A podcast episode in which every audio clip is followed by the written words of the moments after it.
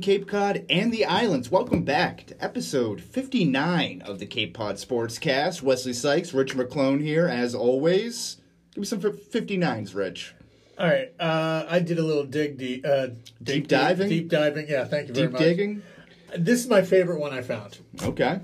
I think you're old enough to remember this guy. Uh-oh. One of the biggest busts in Patriots hi- in Patriots draft history. Oh. Andy Katzenmoyer. Andy Katzenmoyer. Was, was he a BC linebacker? I think it was Penn State. Okay. Oh, okay. Linebacker U. Yeah, I believe so. Mm-hmm. And he he break his neck? or Ohio State. Maybe it was Ohio State. I think you're right. I think you're. I think it is Ohio, Ohio but State. Yeah. had yeah, he might be right. He might have had a broken neck uh, or broken uh, like a vertebrae, Vertebrae or something. or something, yeah. But even before he got hurt, he came into the league with all the hype in the world. He was like Bosworth 2.0, and it kind of played out the same way. Well, you know, you, you get what you pay for. So- you pay for what you get. I thought that was a good one. Uh, it is definitely more of a linebacker and defensive end type Yeah. number. Uh, so. Uh, one of your favorites, Marquis Flowers. Oh, love Marquis Flowers, yeah. Uh, Not to be confused with Trey Flowers. No, no, he was the lesser of the Flowers. Mm-hmm. oh, Trey. Marquis. Marquis. Yeah. Yeah, yeah, yeah. Uh, how about Roosevelt Colvin, oh, yeah. Loved Rosie. Rosie, and uh, Vincent Brown, Okay. who was a Okay. you know a stalwart for probably like six or seven years uh, Mm-hmm. for, on the as a linebacker. Not a star, but he was good. Yeah, serviceable. Uh, Luke Kuechly Love him. and go to hockey, my um, Yeah. my world. Jake Guentzel Okay. of the uh, Pittsburgh uh, Penguins. Of course. Of course. Who doesn't know Jake Guentzel? This, He's- this he's- guy. Half of this room does. He's a pretty good player. Danny Trevathan okay. from the Bears. Sure. Uh, and I'll go. How about a little heartbreak for you? Oh, boy. 2003 Red Sox. Oh, 2003 Red Sox? Todd Jones. Todd Jones. Yeah, it's relief pitcher. Oh, and he was. Oh, I have him on here. Yeah. I had him. He was on the 03 Red Sox. I only re- remembered him from the Tigers. Now he played on the 03 Red Sox. He was a relief pitcher And, oh man. Probably should have been in the game instead of uh, Pedro in Game Six, Yeah, or or Tim Wakefield.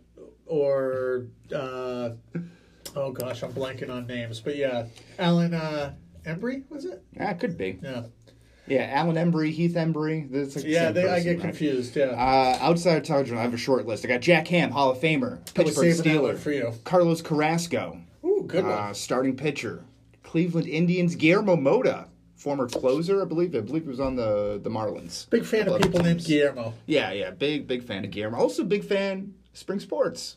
It's spring sports time, man. Spring sprung on Cape Cod. Beautiful weather, albeit uh, very gusty, but the sun's been out. The sun has been out. We've only had like No, one. no surprise snowstorms. No, we did have rain on Wednesday, Yeah, or- but the rain's to be. It's April showers. Yeah, that's so- to be expected. Which was a pain for me because it rained Wednesday early in the day. And then yeah, it just became beautiful out. Yeah, and of course they canceled everything now. So Well, if you don't have you know field turfs, it's tough. this is true. I had 11 games yesterday. Yeah. Yeah, you know, you think it's tough for us.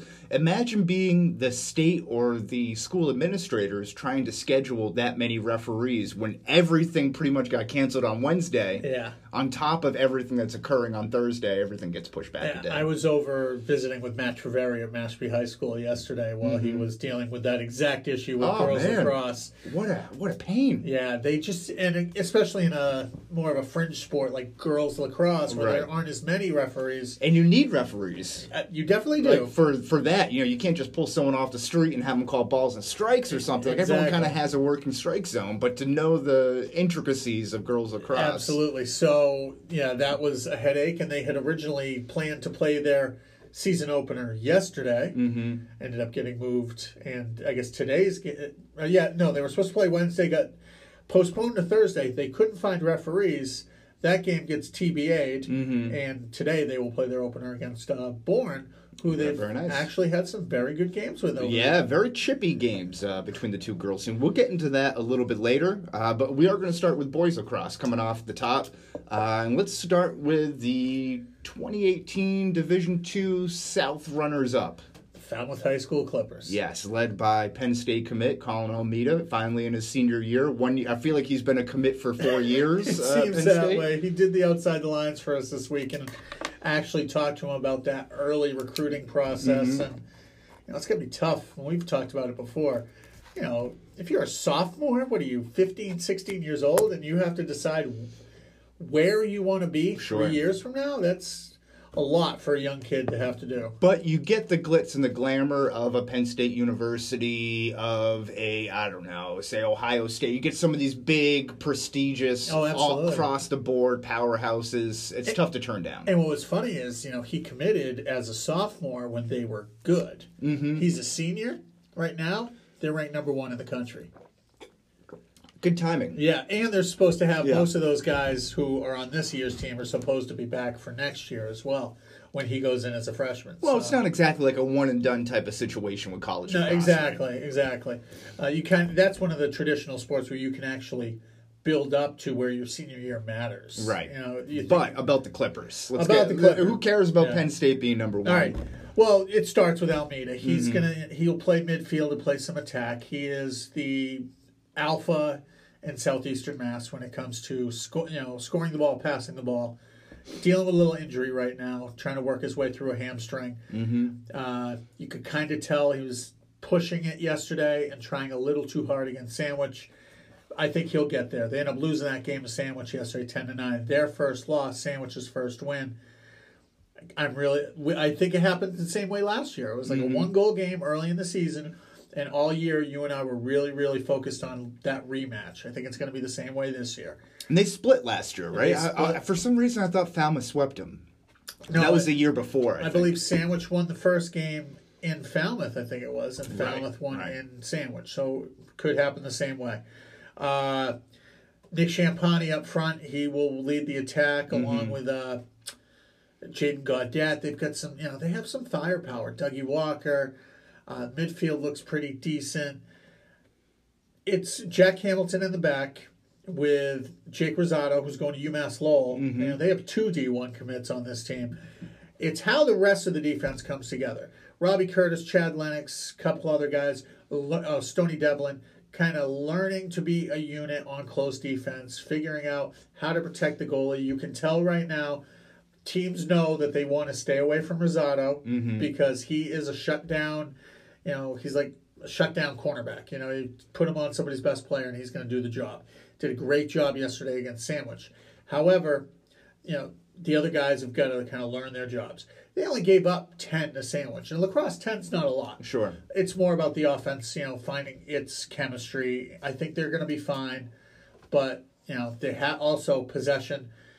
They don't have that awesome face-off guy. Right. Sandwich has that guy. He's hurt. But I think Falmouth needs to develop better on the face-offs. That's going to possessing the ball, the biggest part of lacrosse.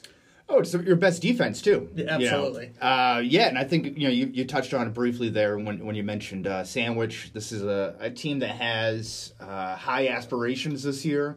Uh, they've loaded up their schedule. Do so. They opened up their season against uh, Norwell and uh, what's the other school that I'm- Marshfield. And Marshfield and Marshfield just if if the game against Marshfield was any indication, building off of the game against uh, Falmouth, Marshfield's going to run away with the league.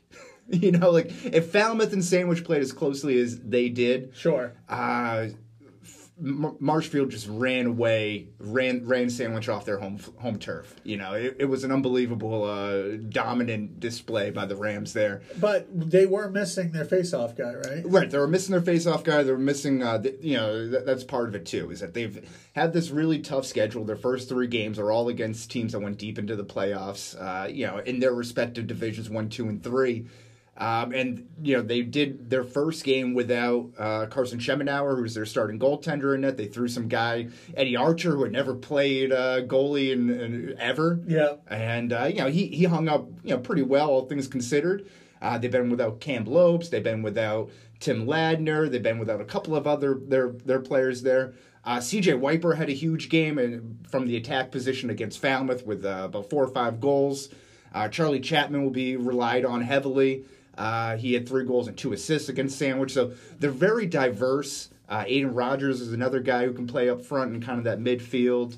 Um, but it's going to be interesting to see how they piece things together without Ladner, who has you know D1 considerations. He was safe to say uh, well above 85% on his faceoffs last year. What's his status? Is he out for an extended period? Um, you know, I would say conservatively, maybe around a quarter, and that's just me kind of ballparking. Maybe the first quarter of the season. Uh, it's not you know, too he's bad. a he's a junior, so with that D one, you know, looks that he's getting, I, I'm sure Mike McNeil's kind of in a precarious spot where he wants to win, and he certainly wants to win. He gives him a good chance to do it, but you don't want to do it at the risk of, uh, you know, uh, injuring someone's future. Um, so Schemenauer is replacing Peyton Goodwin in net. He obviously is a familiar name from the hockey season around Gallo, so he's well uh, familiar with, with being between the pipes of some sort. Um, so I, you know, I think he did a good good job against Falmouth. Obviously, they have a lot of potent scorers to, to, with the defense and him kind of there. They did a good job of being able to get out in front, which is something they haven't been able to do uh, in their first two games this year. Uh, you know, they fell behind six nothing against Norwell in the first period, and I believe it was seven nothing at halftime uh, against Marshfield in their home opener. So, uh, you know, quick starts. That's something you're going to want to look for. Not not digging yourself out of a hole and and getting healthy. I think is going to be the important thing with this team. Uh, with a team that I expect to be. You know, just in the mix where they were last year, a top five team in D two South, uh, and vying for you know a quarterfinal spot. What I liked from them yesterday was, and you and I had talked about this off the air. They played with a greater sense of urgency than Falmouth did. Right, And and they had that- to, Yeah, yeah. that's the 0 2 start, but they really wanted that game. And Falmouth got to within a goal time and time again. It was 6 5, Mm-hmm. it was seven, uh, 8 7, 10 9. But every time Falmouth got to within one, Sandwich answered. And I really liked that from them because it showed me, you know, that they have that extra gear and they understand, you know, this is a good team. We can't, you know, one goal is not good enough. Right, and with two league games in your first three, you know that's a huge hold to go zero and two in your league Absolutely. against you know what should be your top competition to win the title. Yes. Um, you know you're, that's that's a hole you don't want to find yourself in three games into the season.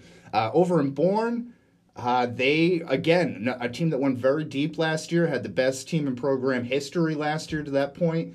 Uh, for the boys lacrosse program, they bring almost everybody back. They only graduated four seniors, Yeah. a couple good or three seniors, I want to say, a couple good ones. Their their goalie in net, uh, whose name is escape Marshall uh, Garvey, uh, Emery Dunbarry, and uh, uh, Kyle Fortune. But you know, take your pick from any of the hockey kids from you know from the Canalmen uh, winter sports season. They're on the, on the team this Yep. year, very loaded, uh, very potent. They beat uh, Upper Cape uh, that cross rotary rivalry, which they I believe they open and close the season with, uh, fifteen to two. And again, that you know, Upper Cape we'll get to in a minute. Uh, Division three playoff team last year, but I, I think they're going to take a little bit of a step back. So fifteen to two, they do have a little bit more of an enhanced schedule. Uh, I believe they're playing Hull out of their league. They're playing Sandwich for a game, which I love. Uh, scheduling up, going up against a Division two team like that. Mike McNeil started that program in Bourne, Yeah. so there's some good ties there. And I believe I believe it was Tim Crowley who replaced him. I don't think there was anyone in between. Um, and again, it's, it's gonna, you're going to have a chance to sharpen your iron. They're also playing Nauset, who uh, roughed them up pretty well last year. Um, so this, this should be a team again, top three, top four seed in Division Three South. But at the end of the day, you have to go through, I believe, the Nantuckets of the world, Yep. uh, the Cohassets, the Norwells. And Cohasset, I feel like, is kind of like that Hanover uh, in D3 South, a team that should probably be in Division Two, and they just dominate everywhere in D3 South.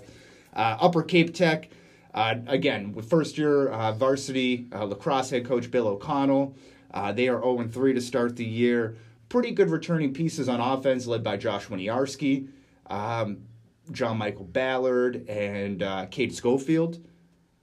Off to an 0 3 start. Very tough schedule for them. They played Bristol Plymouth, the Division two team that won the MAC last year, only lost three games. They played Bourne.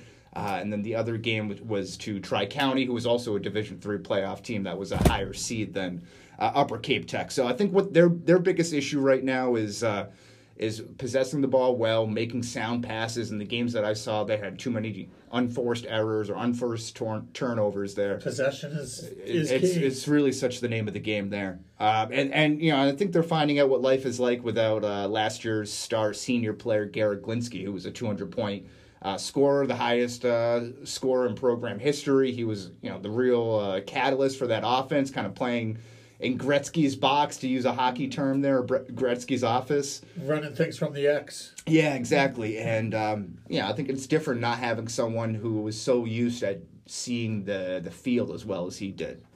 Well, that's a type of thing that you need to develop. Speaking of developing, I like what I'm seeing from the Mashpee High School boys lacrosse team. Mm-hmm. They only played one game. Again, the you know weird scheduling early in the season. Last uh, Friday they played. I'm blanking. I'm blanking. Uh, Blue Hills. Okay. And they pulled out a 13 to six win. What I liked is you know the two guys. the three guys on this team are really kind of make things go. One, it starts in the goal. Caden Eaton, he was my athlete of the week this week over in Mashpee. Faced 22 shots in that game, made 16 saves. He's a freshman. He is a really solid goaltender. He's athletic, plays the angles well. He's going to get better as you know as the years progress, and you know they have a real star in the making there. Uh, up front, Jack Howard and Stephen Robinson Wall. I think that duo is going to put up probably between them they'll put up sixty percent of the of the uh, points for the season at least. But with those two guys and the goalie, we'll see how the defense gels but I think they're going to be competitive. Are they a tournament team? Uh, it's going to be tough. Last year they had a little more firepower, although they were younger up front and in the goal.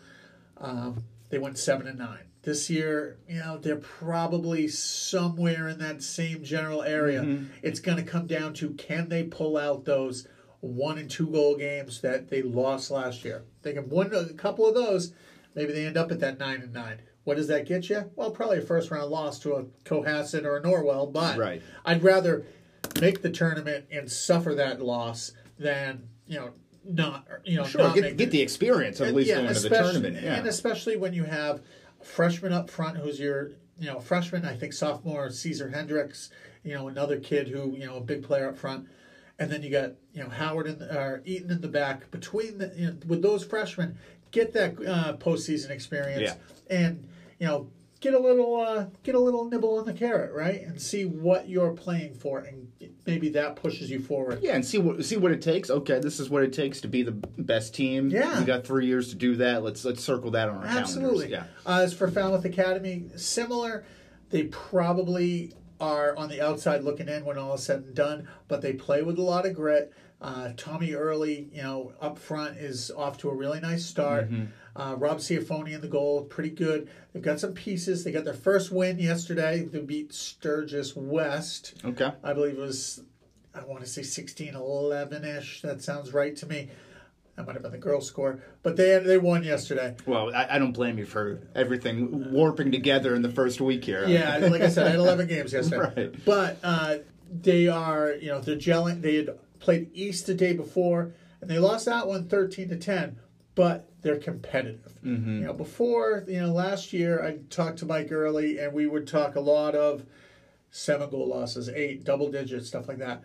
Their losses this year, well, they lost at Nantucket. We'll throw that out. First sure. game of the year, that was a blowout. But they were competitive in the second game. They won the third game. Let's see where they go. But at least it looks like they're building some positive momentum. I think they're going to be okay.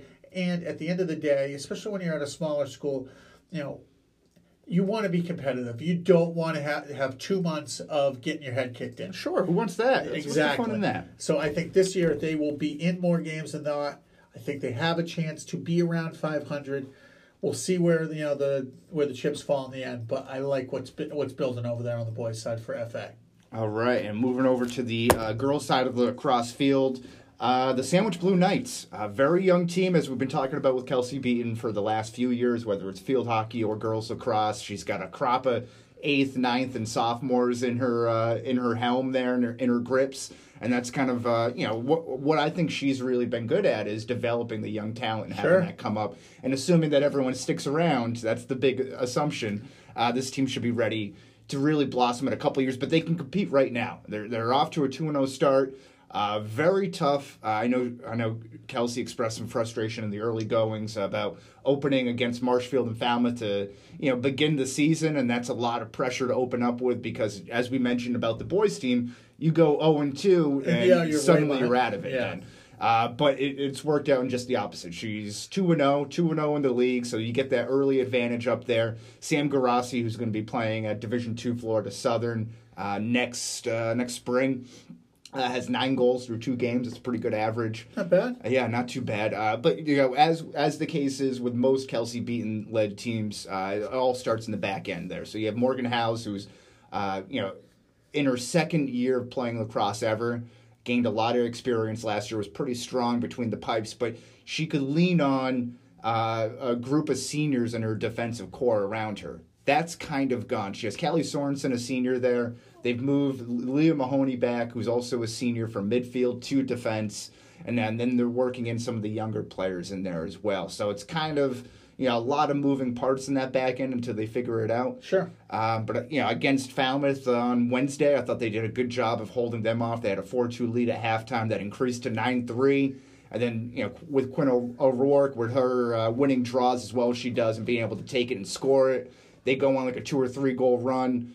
But again, Sam Garassi comes right back and answers back, and then then you get that cushion, and you know time's not working in Falmouth's favor at that point. But and even then, you know, you talk about possession. That's going to be the overall kind of theme of the lacrosse se- season. Absolutely. You know, she told Sam, who had a you know, what a eight meter shot, I think is what she said after the game, that she told her not to take because you know I'd rather hold on to it and milk the time off the clock Sure. than have you know Quinn win the draw, run down, and get an answer back, and then with the possibility of getting possession back on the next draw. No, it makes all the sense in the world. It, especially when you have that lead, like three or four goals. There's no reason to push the tempo. There's there are no bonus points if you Right. win by five. You know, but if you do give up possession, the goalie makes a save, or you know, like you said, they score, but then Falmouth goes down and scores, and then gets it back and scores again. The game can change so quickly. But if you hold the ball and just, wait- especially in girls lacrosse, you can really kill a clock in girls lacrosse. Oh yeah, and I don't know if they do extra time, but with the when the referees stop for you know a penalty or something like Yeah. that, and they're situating everyone and say you got to go five yards back and you got to move two clock's inches here. running. The clock's running, right? So they don't do extra time. Like that's just wasted time. Exactly. So it's yeah. I think uh, you know Coach Sarah's team over in Falmouth that you saw yesterday. I mean, they they have some athletes. I Yeah. think they're going to be okay. Still kind of figuring it out. Hannah Toby moved between the pipes, you know, with Taylor DeHedeville's uh, graduation. Mm-hmm. Still trying to figure things out there in the back end. They got um, Aaron Lavin and Skylar Davies back there. I think they're going to be okay. I mean, you only the way I look at it, you go to Sandwich when you play all your home games on this slow grass field, Right. And you've been practicing on this slow grass field, and then you go there, and it's like moving from a Ford Escort to a Ford, you know, Mustang, Right. You know, so you're going to a, oh my gosh, we can run now, and And it really is a home field advantage for whoever plays, you know, because that's a disadvantage for Sandwich having to go on the grass. Uh, absolutely, absolutely, and it's a shame for Falmouth that they didn't have the the game at home first because that would have been a really slow, Muddy. muddy, track Sure. yesterday. Uh, but you know, we you saw Quinn O'Rourke's going to be fine. They got you know she's going to score a lot of goals. Just went over two hundred this week. Got Lindsay Bosselman up there. Mm-hmm. Uh, you know, they they got a couple of freshmen, Sam McKenzie, somebody else whose name is escaping me, but still learning these rosters. Sure, you know. right, yeah. Uh, but yeah, I think they're going to be okay. Last year they were one of the. I think they were like the fifth seeds. That sounds right. In uh, D two South, they're probably looking somewhere top eight. You know, they're going to be near Sandwich. Yeah. You know, they're very similar teams. And I think what what stood out to me in talk, talking to Beaton after the game is she said, you know, we've won the most ACL title. Or, you know, and I didn't fact check her on this, but she's like, I think we have the most ACL titles since I've been the head coach here. We've lost the last couple of years, but they're very cognizant of the fact that this is the last one and they want it. So I think Sure. that's, that's a, and I, I I'm not sure if that's the case with all the teams. I would imagine that gets said early on. Um, but you know, I, I took that as three game, two games into the season And they're two and oh. zero. and she's coming out of the gates telling me that like unprovoked you know i think that's uh, some a good motivating factor for her team there um, moving over to Bourne, uh, who they'll be playing your Mashpee uh, Falcons uh, later today, I believe. Yeah, looking forward to it. Um, you know, they, they get out to a 1-0 win. They beat Upper Cape Tech, which was uh, a team, you know, not really in the same class. Uh, this is uh, a team that has not made the playoffs under head coach Mike Massman in his two years. Uh, so I think that's something that's on, you know, high on their priority list. You know, they play in a, a, a weird division in the sense that they have to play those large regional teams. Sure. Uh, in the in the South Coast Conference, the Apponequets, the old Rochesters, the Dighton Rehoboths of the world. Um, so they could be a team that reaches the playoffs via the Sullivan rule. Uh, they have some talent. Uh, I like their.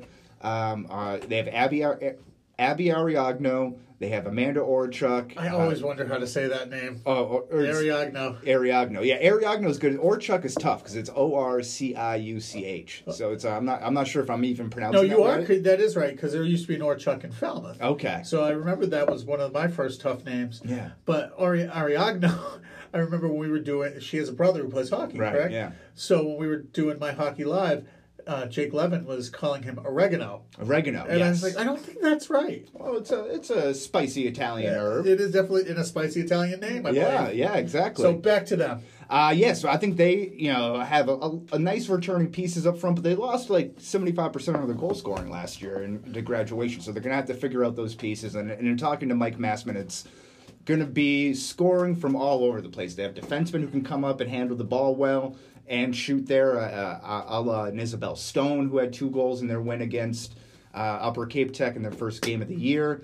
Uh, Bree Becker is going to be relied on heavily because, like we were saying about their um, about Sandwich's defense, Bourne's defense is also pretty young as well. Bree Becker, I believe, is in her third year starting uh, in net for the Canalmen.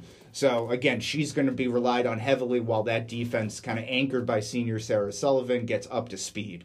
Uh, but it, but you know, I think it'll be interesting to see how this plays out. Again, I think they could be a, a challenger for a playoff uh, appearance, whether that be via the Sullivan rule or you know by finishing virtue of right around 500 or so.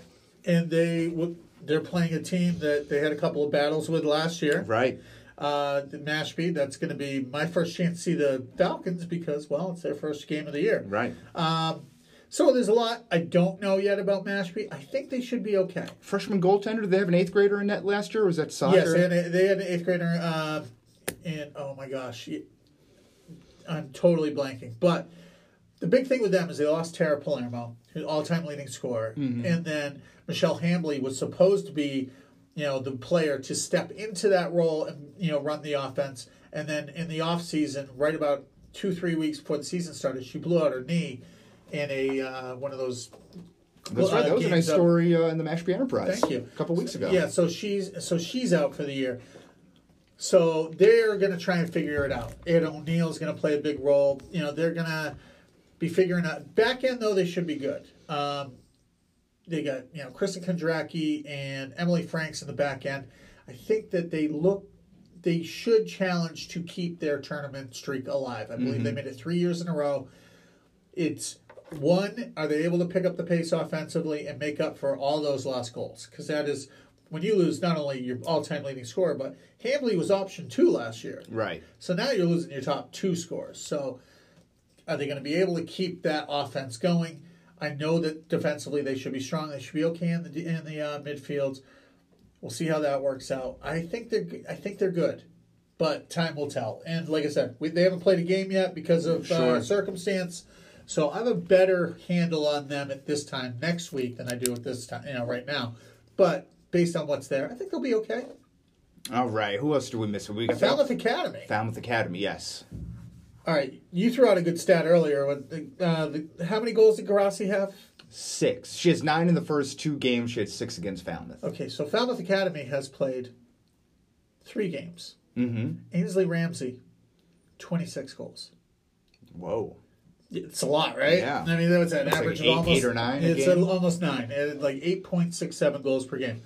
Uh, the Lady Mariners are on a roll. Mm-hmm. They're 3 0. They went to Nantucket. They won easy. They blew out Sturgis East. Had a little more of a game with Sturgis West yesterday. Mm-hmm. Although that was at Simpkins Field, which is basically like the pit in Parks and Recreation. Sure. Yeah. Yeah. Uh, so, you like that reference? I always love a good Parks and Rec reference. So they won that one 16 11.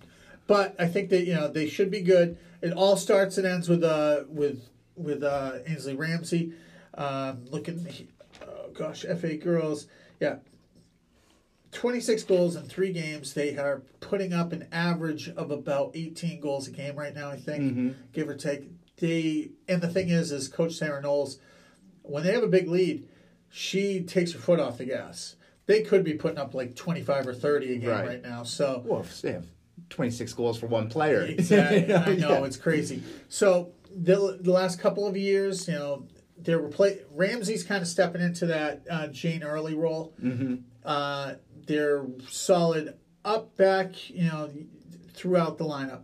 Playing that Cape and Islands League. Their biggest problem is when they step out of the Cape and Islands. Sure. And they had a game scheduled for with Scituate for Monday and ended up having to postpone because the flu went through the team and they didn't have enough players. Oh no. Uh, so we'll see when they put. You know, they're going to make that game up. They're going to have a game with Falmouth High. We're going to see how they do when they step up. Yeah. I think they'll be okay. I think they could win a tournament game, maybe two. They're, you know, they're not Norwell. They're not Cohasset. Right, You know, yeah. They may be close to Falmouth and Sandwich, but I don't think they're quite there. There really should be three divisions in girls lacrosse. You know, and that it's unfortunate for them that there's not. Yeah, yeah, it's too bad. But again, you gotta you gotta play that talent and see where you are and see you know and until they go out and beat a Falmouth, until they go out and beat a Sandwich, I have a tough time putting them in the same conversation. Yeah, exactly. I, and I and I'm the same because you know they play. they're a big fish in a small pond. Right. You know, we'll see what happens when they swim upstream and you know go to a different pond. I like that. Good good uh, fishing reference there. Huh? It's, it's it's catching the bug. You're getting the bug back. Huh? Oh, it's just another month and a half. Yeah, let's stay over uh, on the girls' side of things and go over to the softball field. Uh, the Bourne, you mentioned 26 goals uh, from one player on the Falmouth Academy team. Yes. Ainsley. Ainsley Ramsey. Ramsey. I wanted to say Rivers. Okay. Um, I'm glad I asked you on that one. Bourne routed Martha's, Martha's Vineyard 29 to 4 uh, uh, in their first game, home opener. Uh, Of course, we mentioned at the top of the show uh, how wind, windy and gusty it's been. Almost everywhere in Bourne uh, where there's been a baseball or softball game, the wind has been blowing like 15 miles straight out dead center field. You know, so the Yeah. ball the ball's been carrying. Uh, huge. They got like a Fab Five of freshmen that's played with uh, Coach Glenn Gifford on his uh, Bay State summer team, the Bay State Sharks there. So he's really looking forward to this team. This is a, a team that's always kind of made the playoffs a la the Sullivan rule. Sure. Kind of the same reason. Again, you have Greater New Bedford uh, in the SEC who's downright dominant, and you have Dighton Rehoboth is another uh, very good upper tier uh, regional school that they have to play as well. Uh, old Rochester's of the world, all, all that good stuff. Uh, so, but they they might should make the playoffs this year. I wouldn't be surprised if they finish above 500, Oh, given given that tough uh, schedule that they face.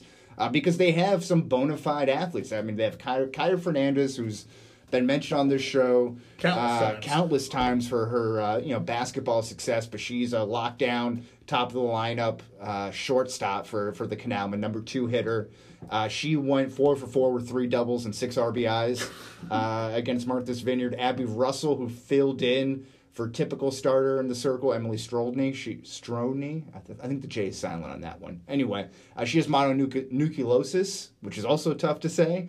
Uh, so she filled in first start, goes uh, three innings, maybe gives up uh, one or two runs, has a couple of strikeouts, picks up her first win, and then uh, from the leadoff spot goes four for six with uh, a couple doubles, couple triples, six RBIs, three runs scored It's a pretty good day. athlete athlete of the week this week in Bourne. Uh, can't can't really beat that. So he, uh, Glenn Gifford has a couple of pitchers this year as well. Uh, a lot of youth all over the base paths. Uh, I believe Emma Leach, who did not play in that game, uh, maybe she's sick at the moment, but she's a senior captain, only senior on this team this year. So regardless of what they do, the future is very bright, provided everyone stays in Bourne. Um, and, and they should be another team that should, again, contend. My big thing across the board with softball is fielding. Sure. If you can cut down on the errors, if you can take a good angle to a ball in the gap so it doesn't keep rolling and rolling and rolling, um, that's huge.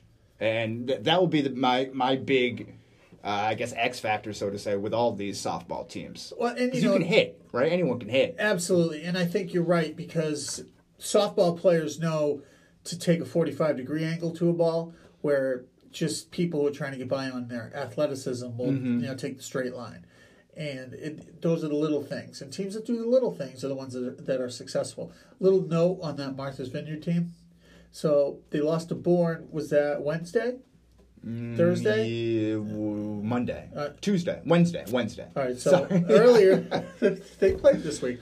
Uh, I don't remember if it was Monday or Tuesday, but they played Mm-hmm. Falmouth and lost twenty-four to one. Oh wow. So that's in the first two games. The Martha's Vineyard girls softball team gave up 53 runs. 53 runs. Yeah, that's that's tough there. That is Um, a that is a 12, rough week. 12 walks. Yeah, not a good, not a lot of good earned run averages uh, there. for- Yeah, so the, the pitching staff is tough yeah, Uh, the, so- the Vineyarders there. Uh, talking about teams that score runs, how about your Mashpee High, High School Falcons? yeah. In uh, two games, they have put up 32 runs. Okay. They Good start. 15 8 win against uh, Upper Cape Tech. I believe you were at that game. Yes, uh, come from behind victory as Yeah. well. Their starting pitcher uh, clubbed like a three run home run or something like that inside Matty the Parker. Souza. Yes. Mm-hmm. And then uh, Sam Rosen also been killing it. I love the catcher on that team, Jaden Bryant. I believe she's a freshman. She's just fantastic. She Mm-hmm. Okay. defensively really, really. Actually, she might be an eighth grader.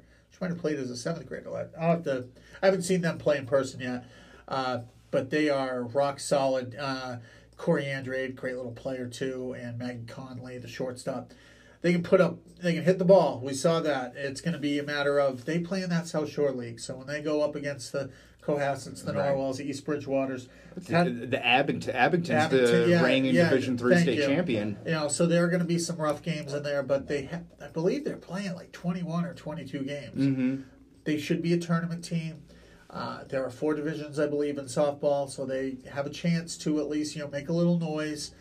They they're playing some bigger teams. I think they're I know they're playing Falmouth. I might have seen Board on their schedule as well. Mashpee, yeah, I believe so. So we're gonna have some nice little crossover games there.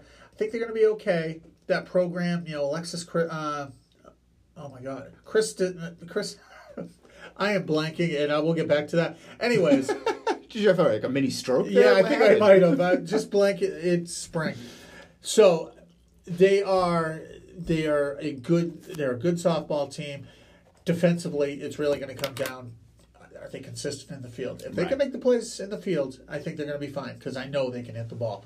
Uh, over in Falmouth, you know the Clippers look they look like they're going to be good. They have a good senior group. The two Pope girl, uh, um, Katie and Abby Pope, third base and shortstop. You know they got Grace Kwan over in left field, Maeve Cutter at at uh, you know catching, and Molly Bruce on. You know I always want to say on the hill, but it's actually in the In, in circle. the circle, yeah, I got to catch myself that. But too. a nice senior group. Uh, Charlotte Sylvia, a transfer from Chicago area. Oh, uh, all right. Windy City. Yeah, um, seems to be a big bat in the middle of the lineup. She's playing center field, so they have a nice core. Again, with softball, it's do you make the plays? A couple errors yesterday led to a five-run inning. They end up losing eight to two to Right. Dennis Yarmouth, and a name to watch. You know, again, DY. I think is gonna they're gonna contend because they got the McGaffigan girls. Oh, jeez, I thought we were going to be off a season with them. Well, let me.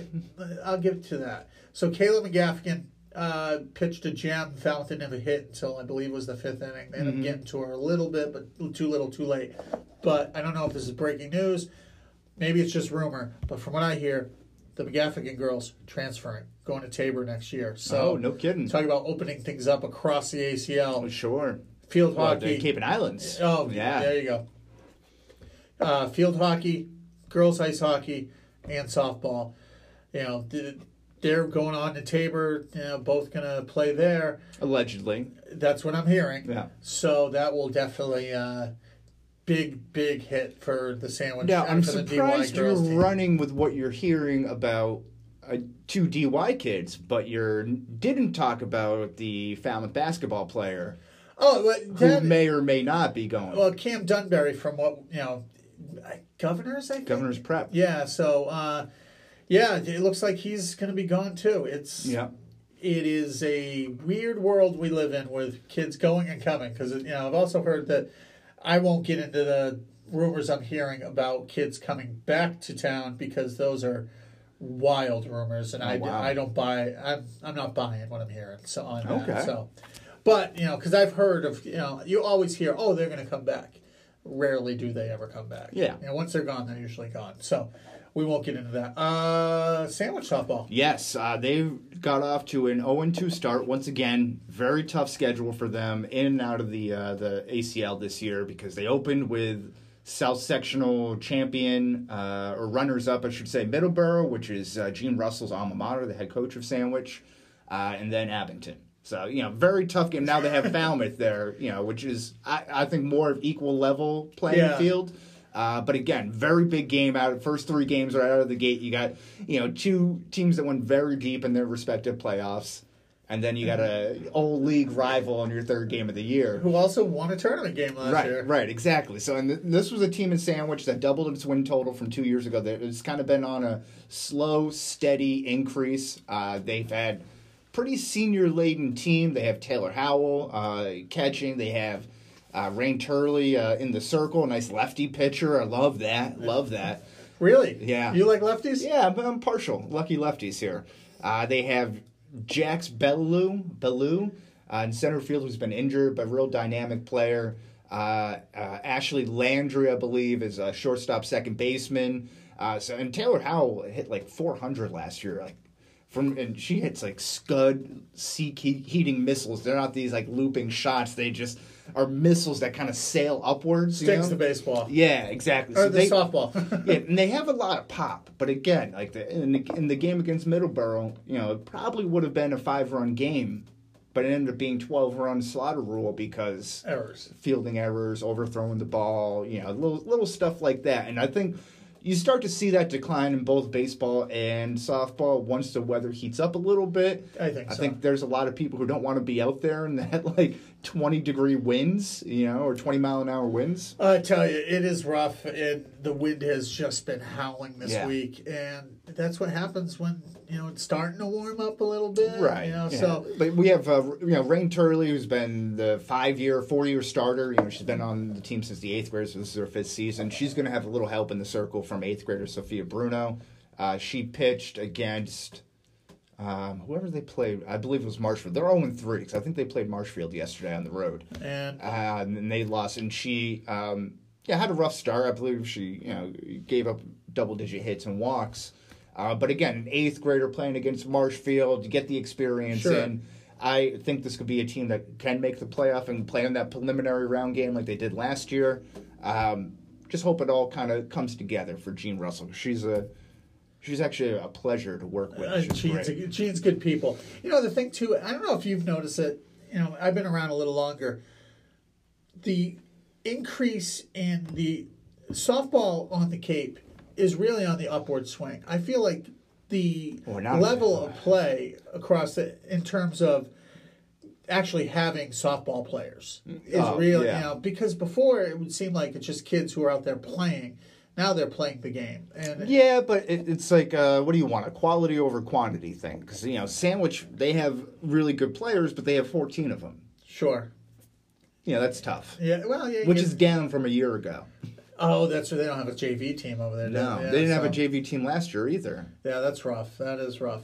Uh, so Yeah, Upper Cape is last one left. Uh, last year was the first year that uh, head coach Mike Carey hadn't made the playoffs in like seven years, seven or eight years. They had a good good run for a also while. good people. Mike yeah, Carrier. yeah, absolutely. uh, and he needed to fill like six of the nine positions. so he had a nice score. So he's like, other than that, I'm loaded. You know, so he's got a couple good players there. He has a tough uh, shoes to fill with some of his seniors graduating from last year. But uh, Jordan McCoy blasted a three-run outside the park home run against Mashpee in the bottom of the first inning on opening day. So there, she's going to be a real masher. You know, middle of the lineup hitter. Uh, Zoe Janicki uh, is going to be in the circle once again. She's also kind of a middle three, four, five, six hitter. Yeah. Um, so they, they have some good pieces there. Uh, but I think this might be, uh, you know, second year. I think it's a little bit of a rebuilding year. So I think this will be the second year they miss out on the playoffs. But with our remaining 15 to 18 minutes or so, uh, let's head over to the baseball field. All baseball, all the time. Let's start with the team that made it the furthest in the postseason. The Falmouth Clippers. That's it. yeah, went all the way to the uh, South Finals last year. Good little underdog run last year. Yeah, well, you know the thing is, they play a D two and D one schedule, and then Right, they, and they drop play- down. Drop down to D three, and you get hot. Right. And the reason they had pitching, and guess what? They have pitching again. The Clippers right now, I believe, are uh, two and one. Uh, No, one and one. They beat the Vineyard. They lost to DY yesterday. Mm-hmm. However, they lost two to one. Now, Alex Fratantoni twirled a gem. You know, he ended up against Charlie McCaffrey, who also was fantastic for Mm-hmm. the, you know, for the uh, Dolphins. If you showed up late, you didn't see any runs yesterday. Uh, DY had one in the first, one in the second. Falmouth had theirs in the top of the first. Chris Perito, right fielder, 188 kid, Mm-hmm. two for two, two walks, scored the only run of the game. Stranded at third in the seventh inning. Ouch. So they That's tough, that, yeah. but uh, they've got they've got bats. You know, yesterday not with you know not notwithstanding they Yeah, they have yeah. they have uh, a lot of bats in that lineup. Uh, I like they got Sean Jablecki back from an arm uh, injury. I think he's going to help. Uh, Jake McKenzie starting over at first base. Pitching, pitching, pitching though.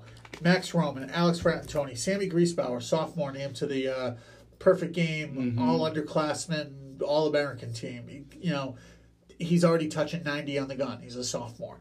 Uh, Cavosa, they've got arms. This team should win 12, 13, 14 games. First year uh, coach Josh Oliver, he is just, you know, they went from TK, who is Mr. Positive, to Josh Oliver, who might be more positive. You know, just a really good uh, feeling around that team. I think the Clippers are going to be better than last year. Does that mean they go further? I don't know because it's baseball. It's tough to tell, yeah. you know, one game, one you run up against one good pitcher like we saw yesterday, and those bats don't look as you know as great as they are. But I think that top to bottom, I think they should contend for that last ACL. Mm-hmm. I think the ACL is loaded. Yeah. I don't think there's an easy game in this league. It may be the one of the most difficult baseball leagues in the state because right behind those Clippers are the Uh, I would say they're in front of. oh uh, really Well, they're the reigning ACL champions. They're two and zero in the uh, start. They beat Yeah, Barnstable, and they have a one 0 league record uh, to start I the year against right. Marshfield. I meant right on their heels are. Or well, no, I think you have a Freudian slip there. We all know, uh, you know, where your allegiances lie. hey, I'm a big Brian Tomasini fan though. I, I understand that. Yeah, so they're they're two and zero, and um, they've you know come from behind in both games, um, especially against the Barnstable game to open the season. They have 15 seniors on this team. You that mentioned impressed me so much. uh, you know how many um, 188 kids were on Falmouth, and there's a ton. Yeah. uh, you know it's it's pretty much post 188 sandwich Falmouth. Yeah, you know, that's exactly. kind of what it is. Um, but you know Tyler Woodica is playing St. Anselm next year. Uh, he's going to be pitching, playing the corner infield spots. He's a co-captain. They have studs all over the place, and just like a perfect indication of this is, you know, Josh Kutcher Sr. comes off the bench against Barnstable, pinch hit, RBI, go ahead single. Yeah. You know, uh, against uh, uh, Marshfield uh, yesterday at Fenton Field on, on Wednesday, or Thursday, I should say, uh, Sean Connolly, pinch hit, two out, two RBI double. You know, go ahead, bre- breaks a tie. You know, and you get those contributions from those guys who are just coming up and they're seniors. They understand the moment. They understand. You know, they're not they're not fazed by the moment yeah. And they just come through and they get the job done. The big thing I took away from what uh, Brian Tomasini said after the game is that you know, there's no style points in March. You know, there's no style points in April in the first couple weeks of the season when everyone's figuring it out. You just get the wins. Yeah, absolutely. And this is this is a team uh, predicted by uh, you know Danny Ventura over at the Boston Herald to be a top five team in the uh, Division Three South Super Eight. Getting mentions from Kevin Carrera behind the dish, uh, the aforementioned Woodica. Uh, who else? They got Cam Schuer uh, over at second base as well. But again, pitching opened the season. Dylan Ryan five five innings, nine Ks or Yeah. something like that. You know Johnny Tropia who struggled with command yesterday, but still won five innings. They call up Nick Eastman from a JV team, knowing they're going to be playing back to back games on Thursday and Friday. Needed that extra arm, two shutout innings to pick up the save. This is a team that does have a lot of arms, a lot of seniors, and I think are stinging from the fact that they were no hit in their first round playoff game against Old Rochester last year when Yeah. they were expecting to make a lot of noise. They were top three, top four, top five seed in the in D three South. So I think they, they come back with a chip on their shoulder despite winning the ACL. I'm looking for. They're playing Falmouth today. Yeah. The only problem I have with that is I hate that they're playing so early. Mm-hmm. I wish that this was a game that was at the end of the schedule. I know they'll play again, but Sure, that means yeah. it'll be early May. And what I look forward to is I hope that in that Cape Cod showdown they play at the end of the season, I hope we get a third game. Right. I think all three games are going to be entertaining. I think they're all going to be close. And they are going to be wars. It's going to be so much fun. I wish I could spend the whole day there today. I'm glad I'm going to get to see at least a part of it. Yeah, yeah, that should be uh that should be definitely an interesting game. I'm uh, I'm a little jealous. I don't get to see that one, but I will be seeing uh, Bourne and Oh, Bourne Mashpee lacrosse. Yeah. Uh, Bourne, I did see them play against Upper Cape Tech in the first game of the year. That's a nice cross rotary clash. I love that rivalry. Again, much like the lacrosse teams, they open and close the year against one Sure. another. So that's that's a ton of fun. Obviously, you get the in town kids who play against one another or some 188 stuff. Uh, Bourne picked to be the top, the second best team in D4 South uh, by the Heralds. Wow. Which was a sh- kind of a shocker to me, um, only behind Archbishop Williams. But again, I don't know about D4 South. You know, Mashpee graduated a lot, ton, Yeah. ton of talent. So did SJP. You know, where does how strong is D4 South this year? We'll that- that's a- find that's a out. good question. It- it- yeah, I mean, because they lost in their opening game against Upper Cape in a walk-off 7-6. Uh, Jared Westgate comes in from third, who is just a stud, stud uh, player for the Upper Cape Rams, and uh, ends up getting the save for them. Uh, Jeremy Wurzberger hits a uh, RBI fielder's choice. A little little bleeder up the middle, middle uh, with no outs, bases loaded in the top of the or bottom of the seventh, I should say, at Durham Park. Uh, but Bourne, don't sleep on Bourne either, because again, the SEC, a lot of people call it a basketball league. I think it's a true baseball league. I think there's a loaded up and down. You got the DRs, the Apponequets, the old Rochesters, the Warehams, who shellacked Upper Cape on Thursday. Yeah. Um, so there's a lot of good talent in the SEC there. Uh, but it's all going to be lynched around uh, left-handed starter Ben Smith. Uh, he's their ace. Struggled a little bit with his command, uh, as did Tyler Earl uh, for Upper Cape in opening day. But again, crazy wind conditions, extra base hits galore as their wind's blowing out dead straight to center field. Uh, Jack Neal is a guy who got mentioned in the Herald.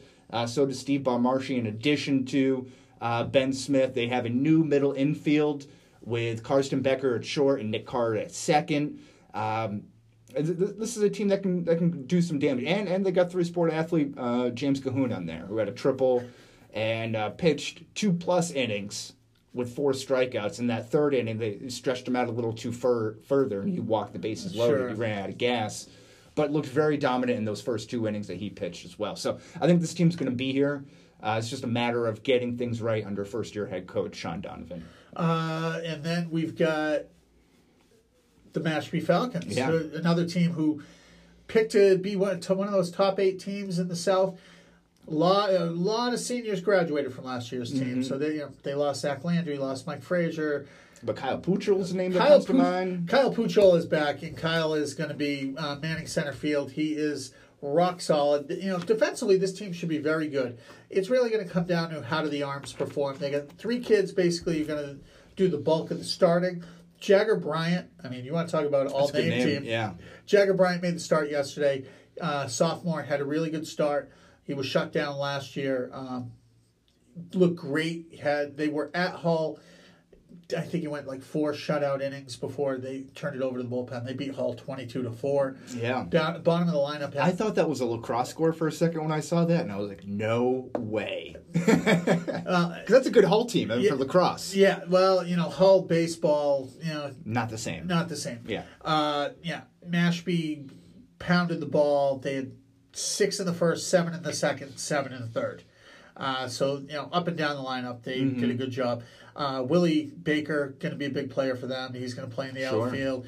Um, Nick Story, uh, senior. They only have two seniors on this team. Nick Story Okay. will be the one who really he'll do some pitching, play some first base. Jared Barr behind the plate. He's you know potential all star. This team is good. You know, it's really going to come down. Colton Colleran, an eighth grader, may be one of the key players on this team because not only is he going to man second base, but he right now slots in as the number two starter. Eighth grader, I don't care how good you are, you're not going to blow a lot of kids away. Sure. So he's going to have to throw strikes, and they're going to have to make the plays behind him. So this team probably not looking at 18 and four again. Right. 19 and 3, whatever it was last year. But they can win 12, 13, 14 games if they make the plays on defense and they get enough pitching. Yeah. You know, that Bryant, Colleran, Story trifecta is going to be on the hill a lot. Ha, you know, how consistent they are is how good this team can be. And, you know, you hate to put all the pressure on three kids, But when we're talking baseball, it's all about pitching. It- yeah, it's, it's that was the same uh, thing that Gabe Coutinho over at Upper Cape stressed to me. Is that you know we got six seniors coming back, six of them you know who were at the uh, uh, South Sectional final in Campanelli Stadium uh, a couple of years ago, 2016 I think. Yeah. Um, 2016, 2017, whatever it was. Uh, but in any case, you know. Uh, These like the real question is going to be who who's pitching after Earl. So they're Uh, going to rely Baker- heavily on uh, on Jared Westgate. Yeah, Baker also will pitch for them too. Yeah. my bad. But yeah, Upper Cape Tech. You were saying they. Uh, we You- did them. We you did weren't them. you weren't listening to me when I, I when I no, was you just did. saying Bo- you. you did Bourne and you did Upper. Well, Cape. yeah, but I'm, uh, yeah. that's what I'm saying. Yeah. I'm t- talking about them a little bit more here. Yeah. Thanks for following along. There's uh, one person in here. Uh, but Orlando Guadalupe from uh, you know playing second base. Uh, he's he talk about a nice The baseball name. team. That's, that's right there Yep. as well. Uh, they have Connor Reedy at short, another veteran senior there. They have Joe King over at uh, first base, who I believe is Yeah. a senior, but was on the JV team last year. Yeah. Uh, Joey McCardle, who smacked a two-run inside the park home run against Bourne. Good ball player. Uh, very good ball player there. And they have Riley Thornell, who's like one of the top rated uh, kids in his class. I believe he's a junior Yeah. in New England. Like he's like a top 200 ranked kid. Uh, Really? yeah, he played on post post 220 last year for the Wareham team. Oh, And so did. Jared Westgate. So they, you know, 220 and 188 Yeah. decided What the uh, District 10 Wareham. Oh, okay. All right. That's why he's 220. 220 is Wareham, post, yeah. Post 220. I get that, but the what's the post over in Barnstable? I forget 187 or 194. Uh, yeah, the, I wish they would just call them their names. yeah. you know, it'd be so much easier. Yeah, but but this is a team that has a lot of baseball experience, and it's a little different because when you talk about uh, Upper Cape Tech, you know they don't have these feeder sys- systems that they can rely on or say, "I know I got this kid coming in two or three years." Yeah, they're But they pull from a very strong baseball market. Falmouth, Falmouth, Bourne. Bourne, Wareham, Sa- Sandwich, and Mashpee's not in there. No, Mashpee. the- Those kids end up at Cape Tech, which is Right, yeah, which is odd. but shame. That's a that's a different. But you know, Wareham again, very good baseball town. Bourne has its history. Falmouth has its history. Sandwich has its history. Yeah. So they they kind of can pull all these pieces together, and it turns out to be a pretty good product more often than And, not. and the funny thing is, is that the kids that they end up with, you know, you it used to be that the tech schools would be where kids who didn't quite fit, the, like the oddballs, you know, from what, you know 20, 30 years ago, those were the kids who were going to tech schools. And now the tech schools have really raised their game in terms of what they offer scholastically, and they're drawing in some really good athletes who. well, I think it's also uh, just people realize that they don't want to be strapped to student loans, and if you can get a job right Absolutely. at high school and start contributing to the workforce and you know society at a Yeah. younger age, I mean, you're And all the th- better for it. You know, I'll tell you that Upper Cape. Te- you, I hear it from coaches all over the place. Where like, yeah, how much would he help us if he was here instead of at Tech? Right. You know, so Yeah, the the running joke with uh, one of my favorite basketball names, uh, Billy McCooch, is that he always says about whoever. I think he brought this up about Jaden Greenleaf a couple times over at CCA. Is that I wish he was a plumber. Yeah, I wish he wanted to be a plumber. Then I'd have him on my team. It would be great. yeah, know? exactly, Uh, but so it's kind of the opposite thing. I wish that guy wasn't a plumber, right? For every uh, absolutely. Mashpee head coach, Bourne head coach. Yep, there you go. Uh, but I think that puts a bow on it. Um, we're going to have a lot of crossover this year, like we mentioned with Bourne and Sandwich playing some games in lacrosse. Bourne in Mashpee. Bourne in Mashpee, Upper Cape at Mashpee, which has turned Yeah. into a great baseball rivalry over the A- last few years. absolutely. Uh, Mashpee a- actually uh, outed Upper Cape in the first round of the tournament last year. And they had that amazing walk off uh, in Yeah. Mashpee last year. The, Yeah, the, right. The comeback game. Right? Yeah, exactly. That uh, was that. In, I think it was also in Bourne. I think they put, played two very close regular season games Yeah. as well. Uh, so a lot of good stuff going on here. So we'll be crossing streams left and right here. Uh, this will be good, good stuff uh, in the season moving forward. I got a weird look from Rich on that one. That, that joke didn't land as well as I wanted it to. Uh, but great weekend. You'll find us somewhere, probably with uh, our heads spinning somewhere uh, on a field this Well, spring. Come Sunday, say hi. Sunday night, I'm just gonna be glued in front of my TV watching WrestleMania. There we go. That's a beautiful thing. You got a prediction? We got a minute thirty left. Who wins Uh, give me Becky Lynch. in the main event? Yeah, Kofi Kingston will beat Daniel Oh, Bryan okay. uh, for the WWE, and I think Brock Lesnar will beat uh, Seth Rollins for the Universal Championship. Those are the big ones. Uh, and quick, Kofi Evans could be the first African American. Kofi uh, Kingston. That's right. Uh, he would be well. The Rock would, you know, he's He's half, not. Yeah. he's half. that. It would be the first, but he's actually from Ghana. He'd be the first African-born champion. There we go. So, also, uh, Netflix recommendation: The Legend of Cocaine Island. If you haven't watched it yet, you have to. It's crazy. It's crazy, and that's a great thing to end a high school sports. Doesn't podcast. matter. Doesn't matter. It, it is a story that everyone will enjoy. Don't do drugs, folks. Have No. a great weekend.